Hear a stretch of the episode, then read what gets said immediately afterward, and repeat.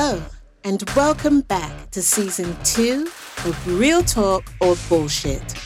I'm your host, Cheridah Best, and this is episode one New Year, New Rules. I want to thank everyone that supported my podcast last year. I really appreciate each and every one of you. I hope to maintain your support in 2022 by providing more informative, riveting, and exciting episodes. If you're like me, I always look forward to a new year, especially if the previous one was not the greatest. For me, it symbolizes new beginnings, fresh starts, new love, resetting, and reassessing my life to determine what changes, if any, need to be made. For many years, I would create a list of goals that I wanted and hoped to achieve that year. What I've noticed is that with each passing year, the list has become shorter and shorter. In 2020, whatever goals I did have became a moot point due to COVID 19, and that carried on into 2021. I was in survival mode. Now it's 2022, and I find myself being a little more hopeful about the future. COVID is still wreaking havoc on our lives, but with each day, week, and month that passes by, there's hope. Some updates. I started the new year with a new job that I'm still on the fence about and moved into a new home that I love. I continued a tradition that I've been doing for years, purging names in my phone. Only instead of waiting until January, I did it in December. Deciding I wanted to start the new year with only contacts that I had managed to stay connected to and vice versa. The selection was easy and much quicker. Not because of who I had lost. I couldn't bring myself to delete those names, but deleted any contacts that I had made every effort to extend the olive branch to, but they never reciprocated.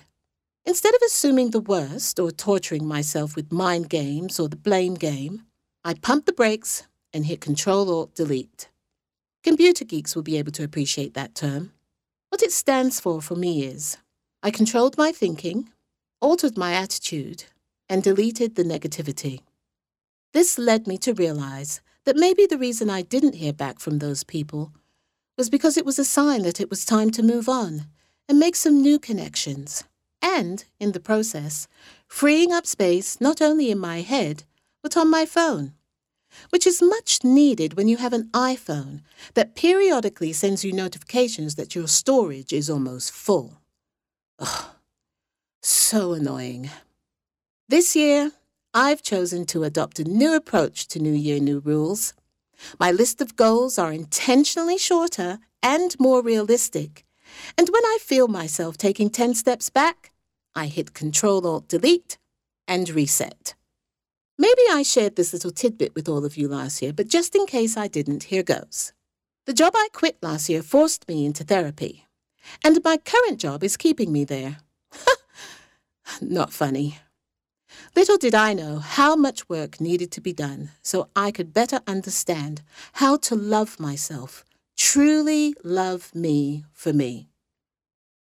In December, I decided to take a break from therapy because I thought I was good to go and could handle whatever came my way alone.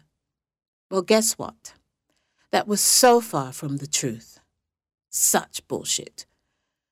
The pending move in January and struggling to adjust to my new job proved overwhelming, and I soon realized I needed to re up for more sessions.